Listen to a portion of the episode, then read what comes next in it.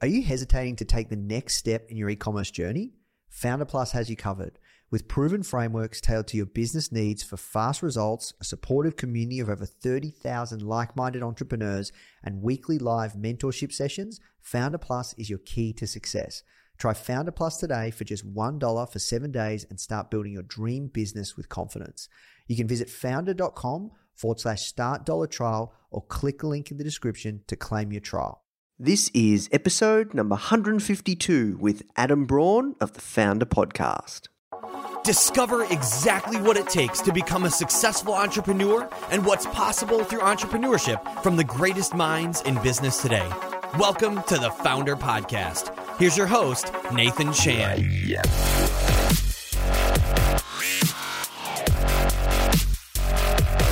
Hello and welcome to another episode of the Foundr Podcast. My name is Nathan Chan and I'm the CEO of Foundr Magazine and the host of the Foundr Podcast. And I just want to say thank you so much for taking the time to listen to this podcast. You've been following along uh, this journey that we've been on with Foundr. Uh, for those of you that are just listening uh, and are new to the podcast, I started Foundr Magazine, a digital magazine on the App Store, Google Play Store about four years ago not knowing anything about apps, publishing, design, magazines, business, startups, you name it. And uh, along the way, um, you know, we launched a podcast and, and have built up this this platform, and we've been lucky enough to interview a ton of super successful founders around the world. Uh, many that have shaped the world uh, today as we know it. And uh, you know, today's guest, he isn't much different. You know, he He's somebody that I have a lot of respect for. He's the founder of Pencils of Promise, Adam Braun, and he's also started a new company recently called Mission U. And, uh, you know, one thing that I've been thinking about on my journey, you know, being an entrepreneur, being a founder for the past four years now officially, is more than anything now, I'm, I'm actually caring less and less about the revenue we make and becoming super obsessed with the culture, the team that we're building at Foundr, and more than anything, the mission and communicating that and just kind of building a big picture vision, not just uh, you know for what I want to achieve and but but also our team and as a company and and this stuff is like actually so much more important, I think, than money. Like, you know, obviously without cash, you can't run a business, and cash is the lifeblood of a business, and sales is important to us at Foundr. But one thing I've becoming really, really obsessed about lately is the mission. And that kind of brings me to Adam's story, where Adam builds businesses that are extremely mission purpose driven. Uh, they are businesses that are much bigger than himself and they may or may not be, you know, for profit businesses, but at the end of the day, he's building a business that is so much bigger than himself. And and some one thing I can share with you guys is is something that I've learned on this journey is it's much more rewarding to build a business and to build a legacy and to make a massive impact in the world. And I don't mean to sound you know kind of all spiritual and fluffy around it, but yeah, uh, for me, it's actually been quite a game changing thing to think about these past few months around what the future of Foundr looks like and you know, obviously we need to grow the business and, and generate more sales to, to do these crazy things that we want to do and, and build a household name entrepreneurial brand that helps tens of millions of people on a monthly basis. But yeah, I'm caring more and more about the vision more than ever. And I think you'll really appreciate Adam's interview and our conversation around what it actually means to build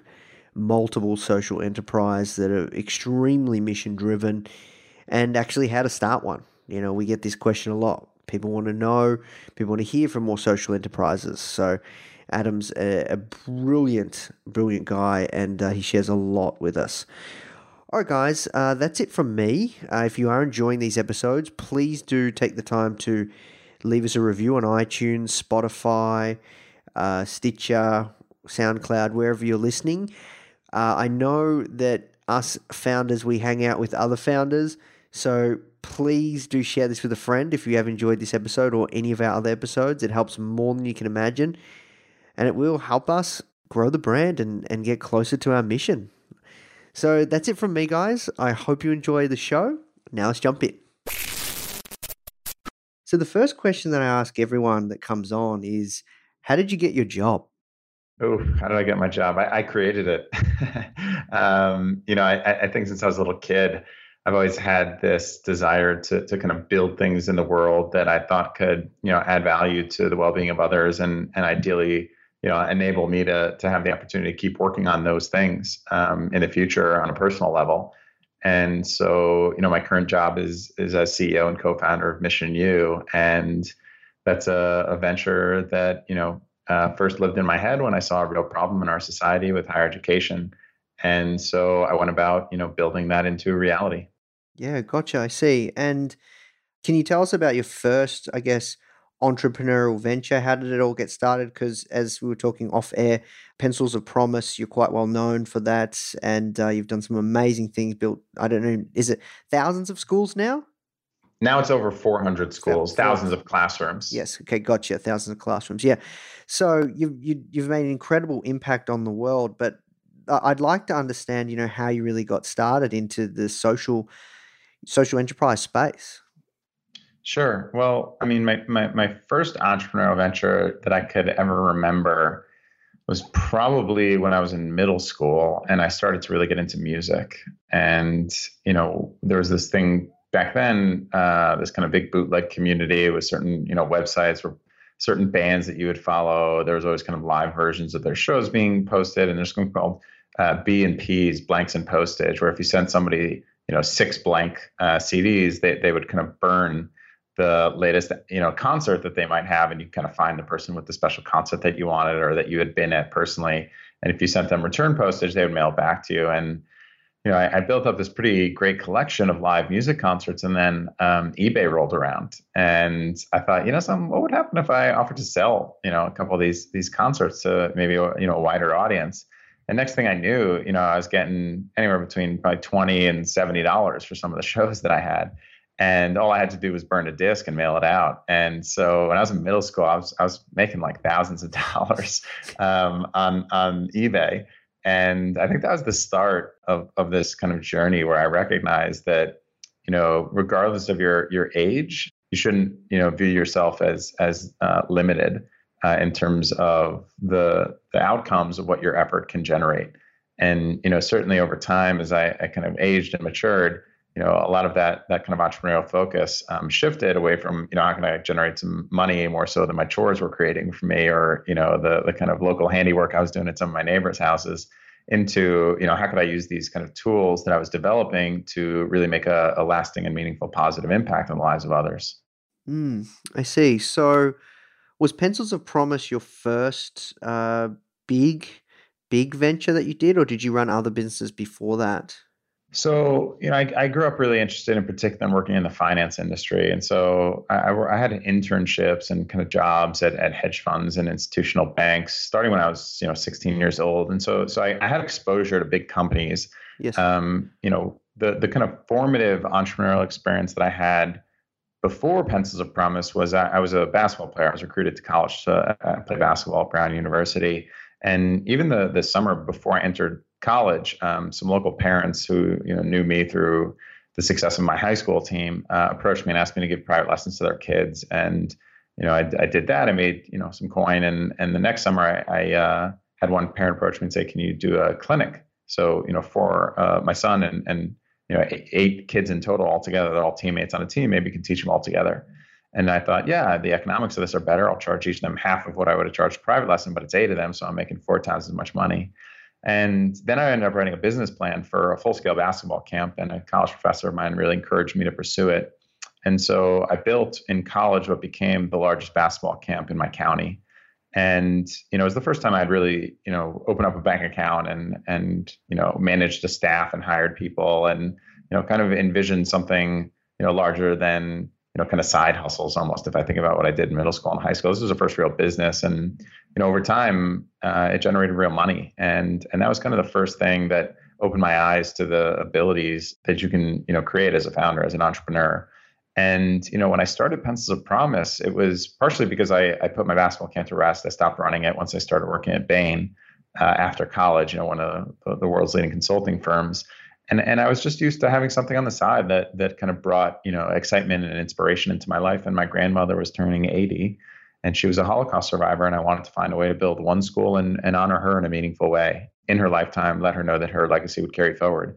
And so, you know, the dream was really just to build one school. To start an organization, I, I put $25 into a bank account because I was turning 25 that month, and I thought it was a good sign. And that was kind of the bare minimum you needed to open up a bank account. And so, with with twenty five dollars and and essentially a birthday party and and kind of the early beginnings of the crowdsourcing movement that we almost predated, and in some ways, I think you know, hopefully inspired others to get into. You know, we were able to raise the you know, I think twenty five or thirty thirty thousand dollars or so.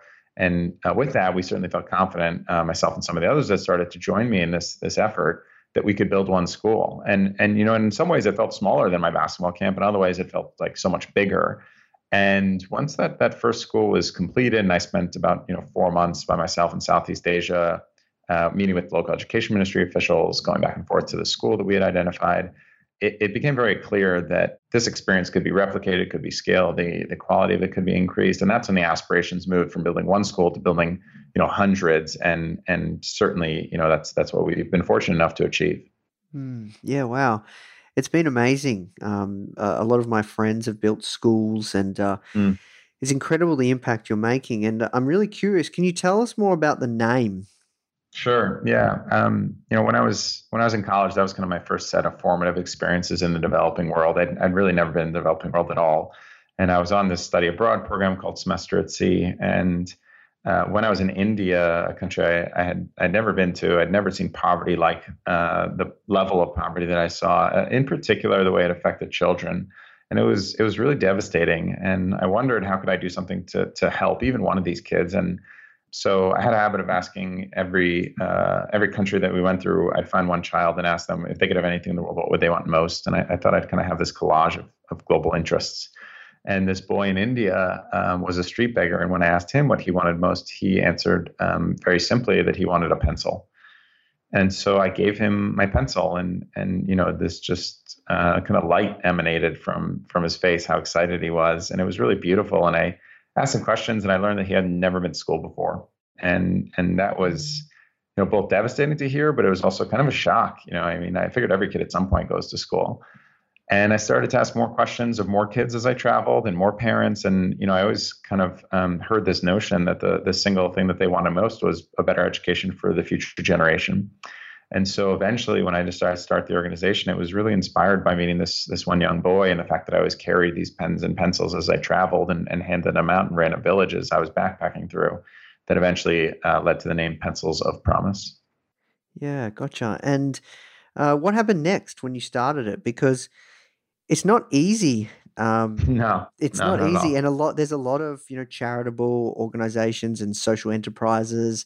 Um, so so tell me how how how did you spread this message so far and wide? And you have some incredible ambassadors and and people that are on the board, and yeah. So tell me about that. Well, you know, when I when I started, I certainly didn't have a lot of resources personally or, or, or behind me or involved you know, like most things, you know, people can look at it in retrospect and say, "Oh, wow, that was that was such a quick success." But you know, when we began, it was really grassroots. I mean, you know, our first uh, ten schools were built uh, through contributions of hundred dollars or less from people in their teens and twenties, and so we began, truthfully, just by throwing events. I mean, these were really parties. And this was late 2008. The economy was in shambles, especially in New York and Manhattan, where I was based. And so, you know, I I kind of I think I recognized early on that that as millennials we were just different, and you know now I'm I'm 33, so know, I'm kind of at the top end of the millennial generation, but we were the first ones to be called millennials, and it was because we were just fundamentally different. You know, we kind of came of age with the internet, and we also had a really deeply embedded social conscience, and you know that we wanted to kind of vote with our dollars in in what we stood for in the world, and so I knew that all these people were still going to go out and you know have a drink on a Friday or Saturday night or go to a party whatever they could in New York, even though not a lot of people had jobs. That you know, twenty somethings were still going to go out. And I just kind of created a better alternative than giving money to a bar. I said, you know, come out and give money to help us build a school. And so that's what kind of drove the the early growth. Um, but we didn't, you know, do any press for almost two years. Uh, I, I was really committed to to not telling our story until it was kind of one of these wow stories um, and that meant at least you know ten schools, um, something that could you know almost make you feel like uh, you wanted to tell somebody else about it because it was it was just like really impressive, and and in my mind, ten schools was that, and so you know, I think over time, as we started to do these events, the word started to spread about us. We really also built a, a great community on you know, Facebook in the early days, and eventually Twitter, and then Instagram, and and now the organization obviously is growing Snapchat. But um, we tried to engage people and make them part of the story, make them feel valued. Um, you know, we we were very open and upfront early on about saying that there are more ways to make a contribution than just through your dollars. Uh, you can do it through volunteering, through you know helping us with pro bono services, and and so you know, over time, um, just word started to spread, and you know, incredible people started to approach me and say, "I've heard about your organization from my niece or my nephew or my friend went to your event." And I would meet with anybody and everybody that was interested, and you know, the the conversion rate was was low, like most things. But you know, I was willing to meet with 50 people to find the one kind of diamond in the rough who was actually going to really commit to working with us. And you know some early board members came came on um, you know about two years in that were adults. You know we were all kind of early 20 somethings and, and mid 20s and finally it was like whoa there's adults in the room. But these were people who had built really powerful businesses and i think they saw the potential of what we were building and uh, were really you know instrumental in terms of kind of getting us up to speed about how to you know really run a world class organization. And then with that credibility we started to attract more and more you know, kind of talent um, and, and on the business side, on the celebrity side, and one thing kind of you know led to another, and and what started with small steps started to you know very soon feel like very big steps. Hey guys, I really hope you're feeling inspired from today's interview. The truth is, there's never been a better time to build an e commerce business. And the best part is, you don't have to do it alone. And that's where Foundr Plus comes in, which I'm really excited to share with you. If you're feeling stuck in your e commerce business, lacking confidence to move forward, or really worrying about making costly mistakes, Foundr Plus is here to support you. You get access to a customized learning pathway with proven frameworks from successful e commerce founders for fast results, a supportive community, weekly live mentorship exclusive savings on startup tools, and 24 7 real human support. Try Foundr Plus today for just $1 for seven days and start building your dream business with confidence. You can visit foundr.com forward slash founder plus trial or click the link in our show notes to claim your trial. All right, now let's jump back in the show.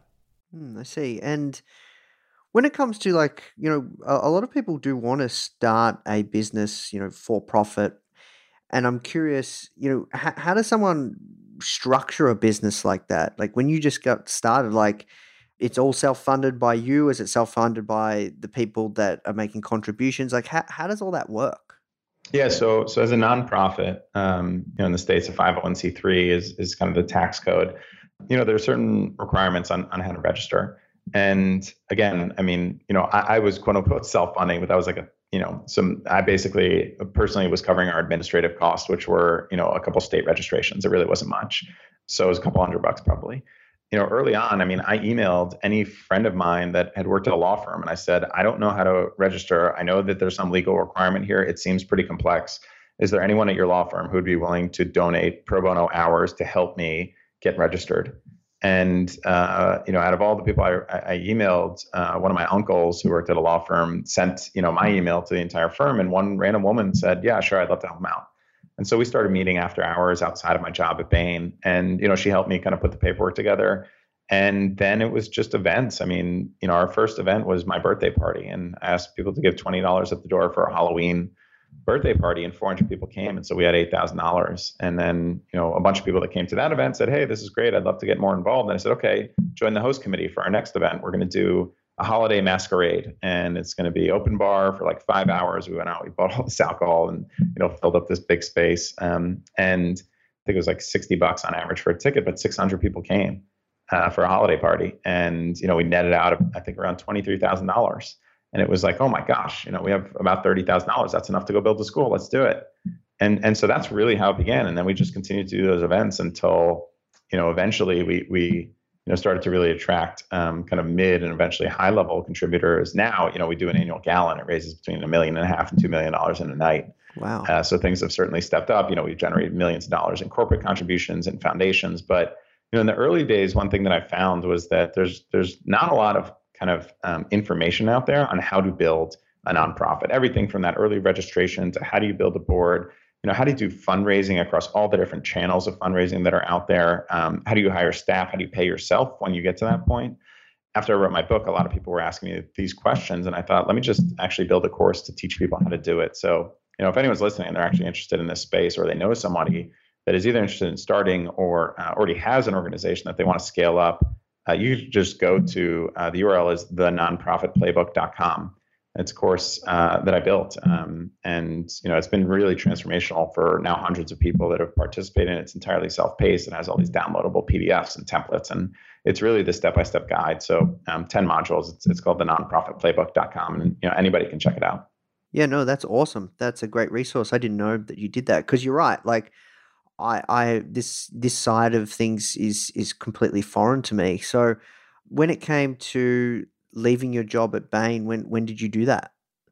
So uh, Bain has what they call an externship program. You can leave for six to nine months and work for anybody else in your third year.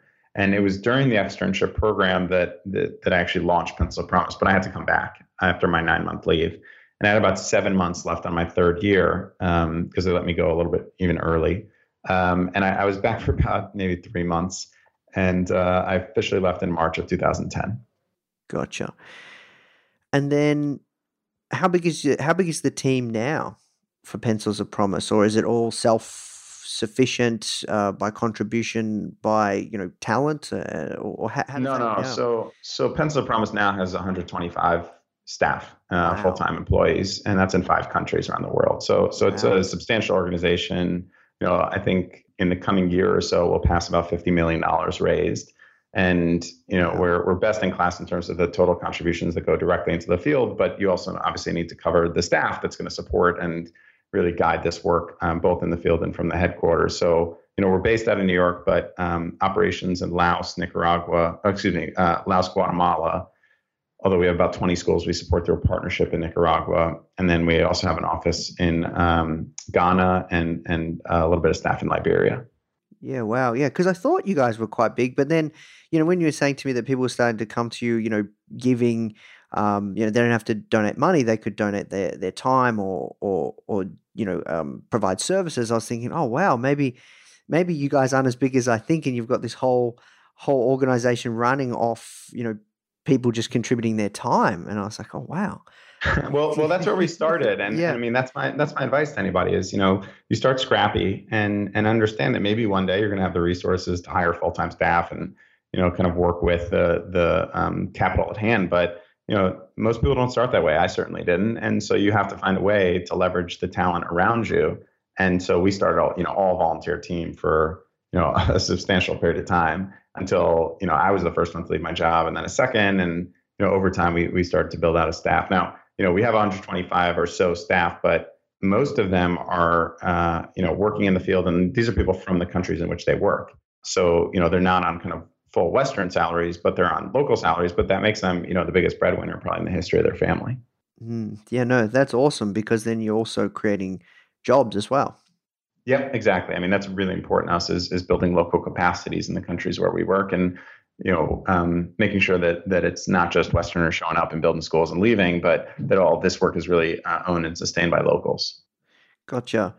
Now, I know you're working on something new that um, I'd love to talk to you about, but before we, we switch gears onto Mission U, can we talk about like craziest story uh, yeah. in your time? Give me with a good one, something interesting, something, you know, uh, geez. I mean, so so you know, I've told a lot of them um, over the years. One I probably haven't really talked about really ever. I mean, I wrote about it in my book, "In the Promise of a Pencil," but I haven't really talked about it in, in an interview in any kind. Is you know, on that four month trip in in Southeast Asia, at one point I had to uh, leave Laos because you're only on a 30 day visa, so you have to leave and then come back. And when I left, I ended up going to Nepal. And while I was in Nepal the day that I was flying out, um, after about three weeks there, uh, hiking in, in, the Himalayas and like Annapurna Trek, there was a full-on, uh, basically strike across um, Kathmandu, and like they shut down the whole city, and there was just like angry mobs rioting. But I had to get to the airport somehow to fly out,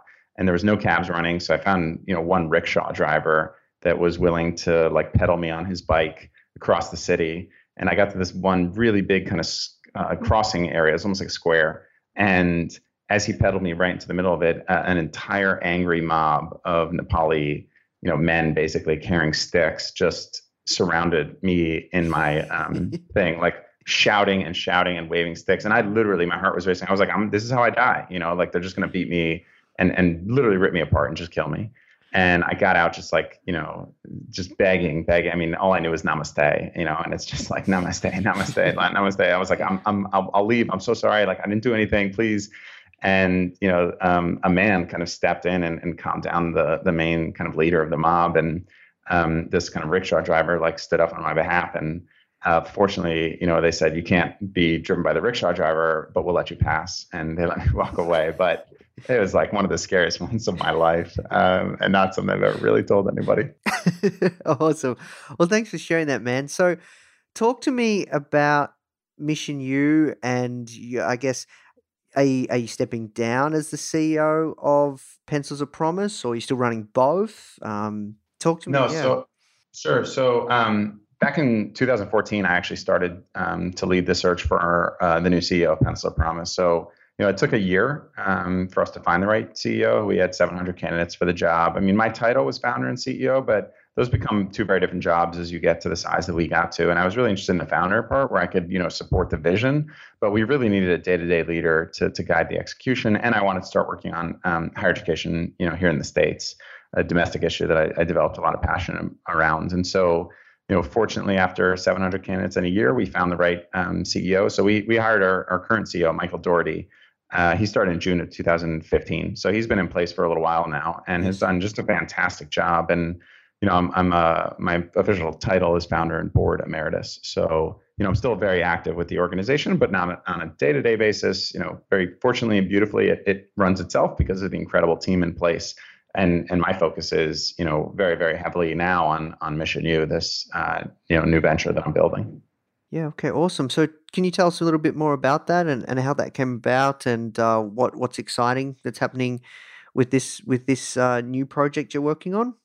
Yeah, absolutely. So, um, you know, when I met my my wife uh, five six years ago, you know, she she was somebody who grew up in a very loving family with without financial means, though, and really bought into the belief system that college was her way out of of that you know financial status and uh, up to a better place you know really the american dream that has been kind of sold for generations and over you know the last probably 50 years the main pathway there has been through college. And so when i met her though she had attended college for two and a half years. She had taken on so much debt and so much financial hardship that she had to leave school early to start working and paying it back.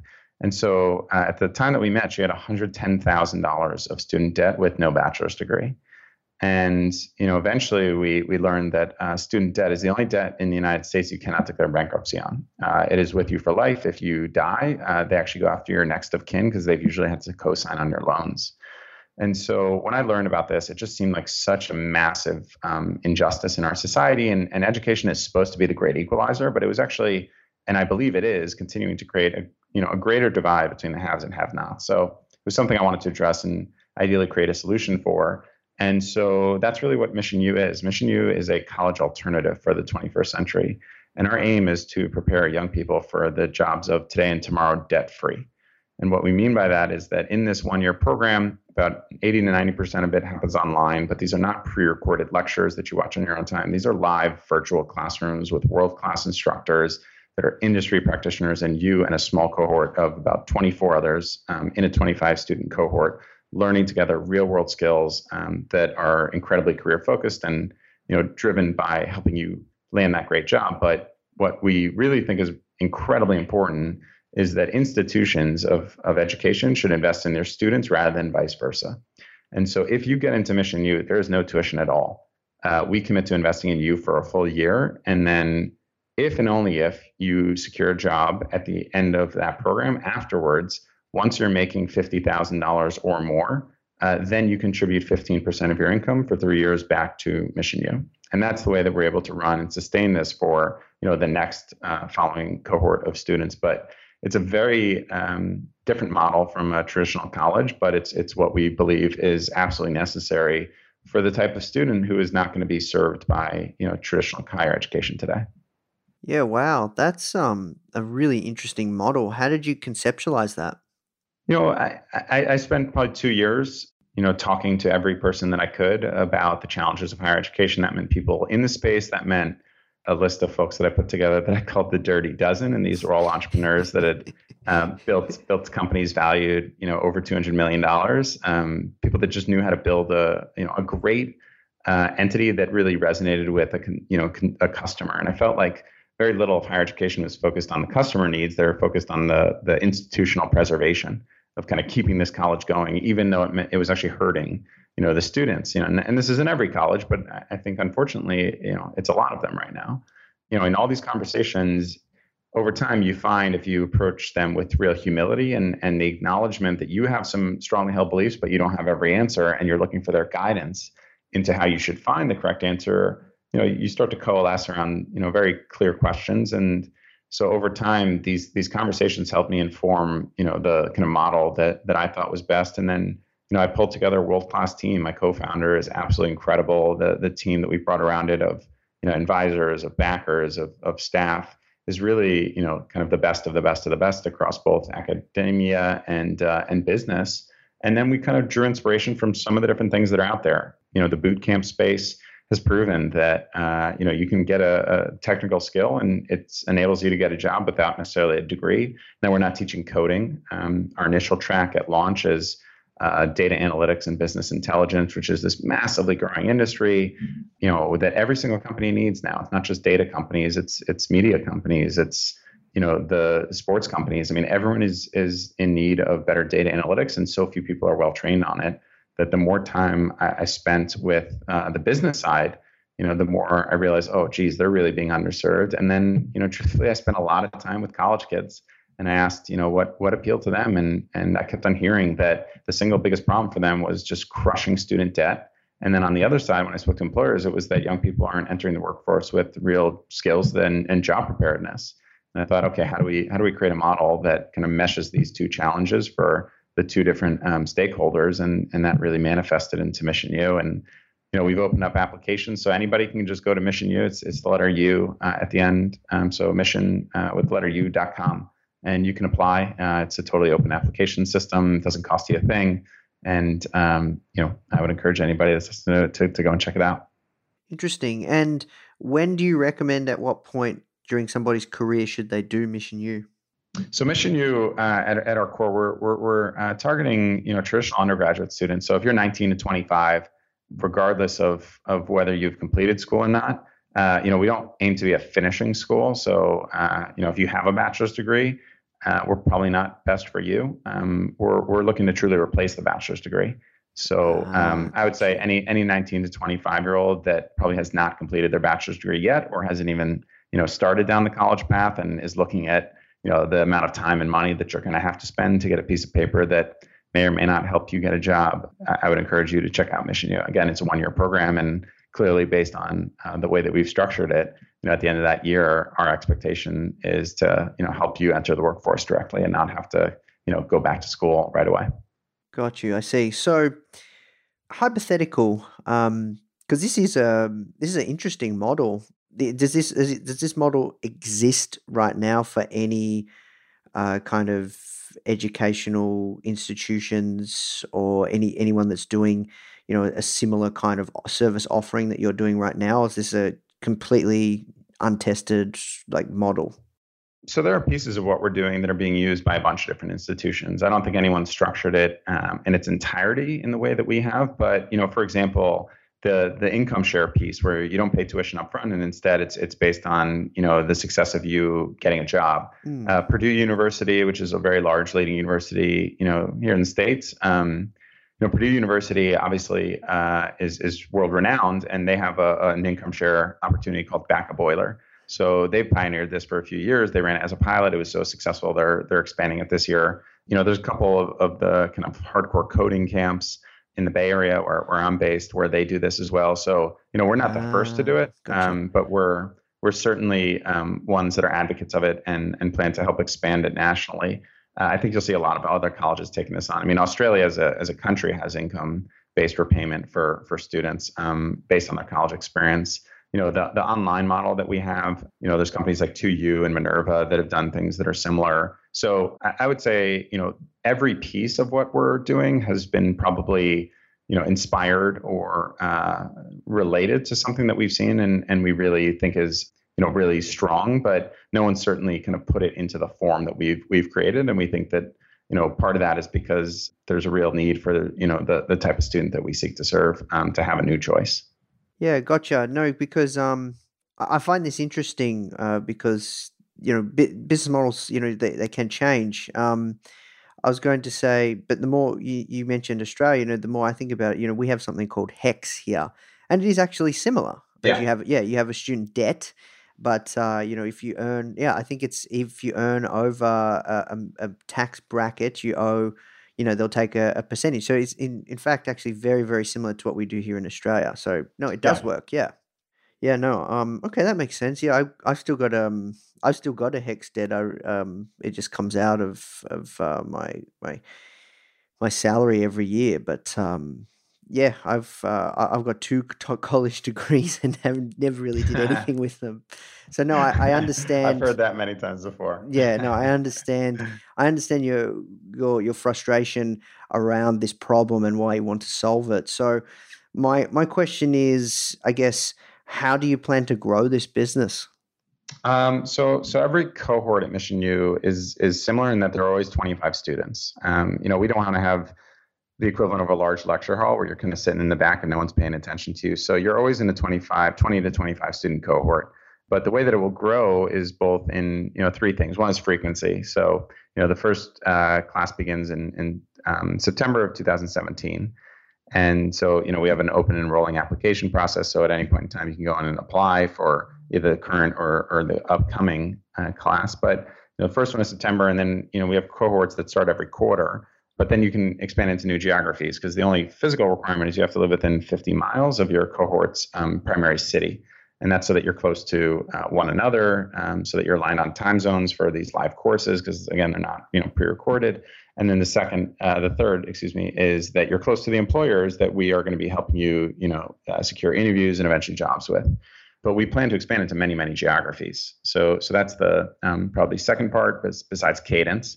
And then the third part is um, new concentration. So at launch, it's it's focused on data analytics and business intelligence, but you know we're continuing to do a lot of deep research on where the market opportunities are, uh, in particular for young people uh, with skill-based training, and uh, so we anticipate really becoming a true college alternative over over time. That you know, much like college, you, you choose your major uh, as you uh, enter Mission U. You'll have the opportunity to uh, choose various concentrations.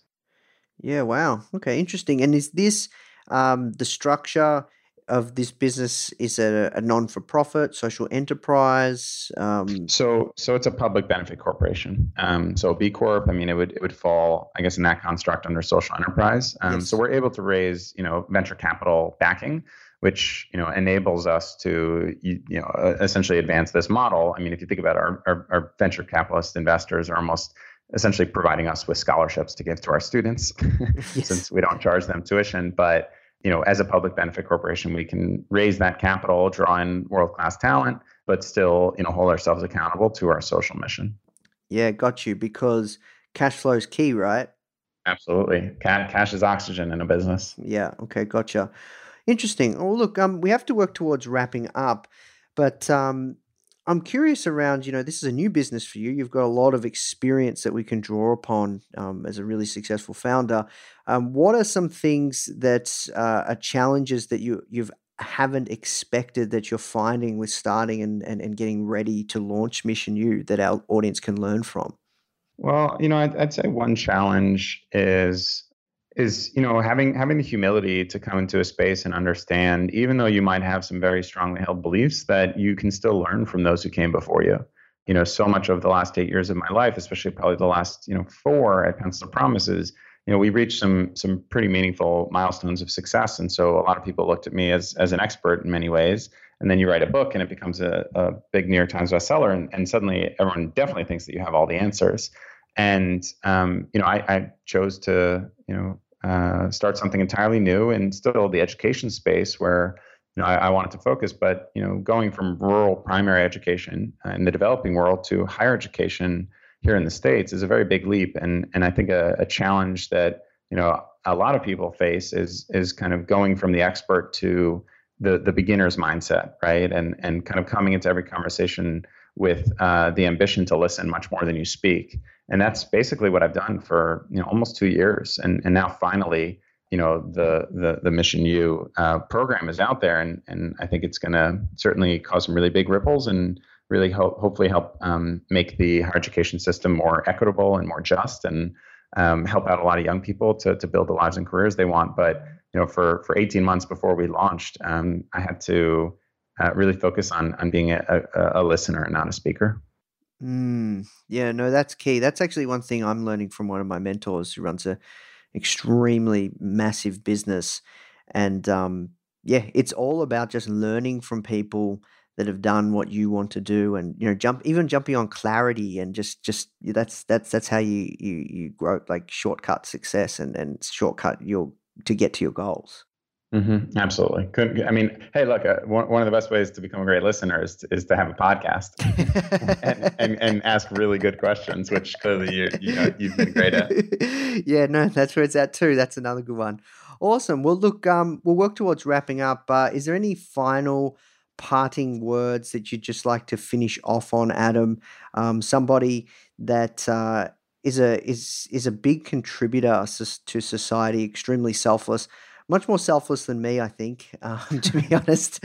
Um, any any parting words and uh, the best place people can find you and find out more about Mission U and your work? Sure. You know, I, I think you know the the parting words I would leave anybody with is just you know keep in mind that that you get one chance at this life. You know, some people believe in reincarnation, but this specific life, you know, every single day that that you are fortunate enough to be gifted uh, into this existence, you get one shot at it and so you know you're going to end up regretting a lot more of the things you you um, didn't end up trying rather than those that you tried and failed. And so you know understand that that this world is malleable and you know you hopefully have some wonderful and aspirational ideas in your head. And we need people like you uh, to pursue those ideas with conviction with integrity with ambition and and with bold intent. And uh, people like myself will be cheering you on. Uh, in terms of finding me you know i'm pretty accessible my email is just adam at ipromise.org, the letter I. So adam at ipromise.org. Uh, if you listen to this and something resonated, you want to share an idea, uh, please feel free to email me. Uh, the course I referenced actually earlier, if anyone out there is building a nonprofit or wants to, is the nonprofitplaybook.com, all one word. The uh, you know venture I've been uh, now focused on and hope to focus the next decade of my life on is Mission U, M I S S I O N U.com. And my my handles for all the kind of social media uh, sites are uh, it's Adam Braun, ITS Adam Braun, except for Twitter, where I'm just Adam Braun and I write blogs and you know you can see speeches and talks that I've given at adambraun.com. Awesome, fantastic. Well, look, Adam, thank you so much uh, for taking the time to speak with me. This is a really great conversation. I really appreciate it. My pleasure. I really enjoyed it. Thanks for having me on. The Foundr Podcast has come to a close, but it's not time to sleep. It's time to hustle. Download the Richard Branson issue of Foundr Magazine for free right now by visiting foundrmag.com slash Branson.